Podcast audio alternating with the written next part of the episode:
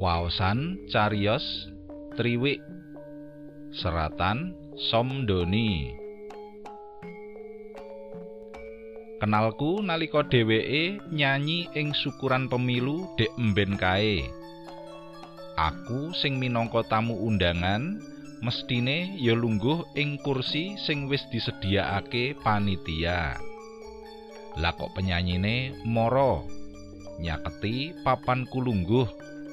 Wah, ya rada deg-degan. Ing atase aku iki isih bujangan kok dicedhaki penyanyi ayu. Rasane seneng-seneng isin.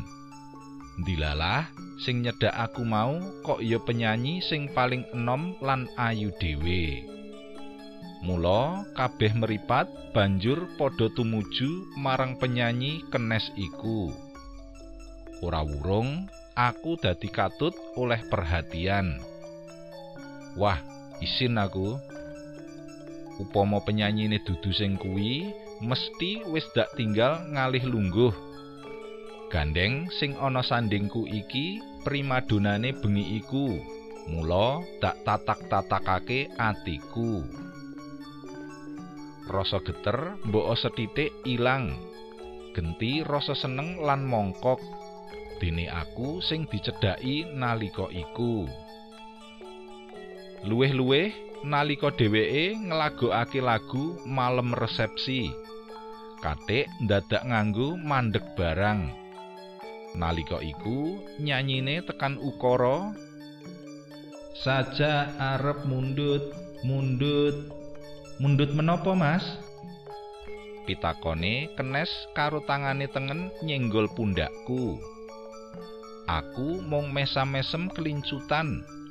Sakjek jumblek aku iki durung tau nyanyi. Lah oleh pitakon kaya ngono. Wah, jan grogi tenan aku nalika iku. Ngerti aku durung wangsulan, penyanyi menel iku mbaleni lagune. Saja arep mundut. Mundut nopo, Mas? Dheweke takon meneh, malah setengah ora basa. Mandeke malah persis ing sisihe lungguhku. Aku kumesar. Eling-eling aku iki isih Joko Ting-ting. Kok dipepet penyanyi ayu lan kendele kaya ngono. Janjane aku ya ngerti yen bacute pitakon iku mung sak tembung. Nanging kudu dilagokake. Lah iki aku sing ora wani. Enggal to, Mas. Mundut nopo? Pitakone meneh. Ngerti aku cengingas-cengingis kaya ngono, para tamu liyane padha gergeran. Malah ana sing pating celebung sak geleme. Akeh-akehe padha mbebeda marang aku. Ayo Tris, mundut seliramu ngono lho. Keprungu swara saka pernah mburiku. Genah kuwi suarane Tarjo sing pancen rada kendel.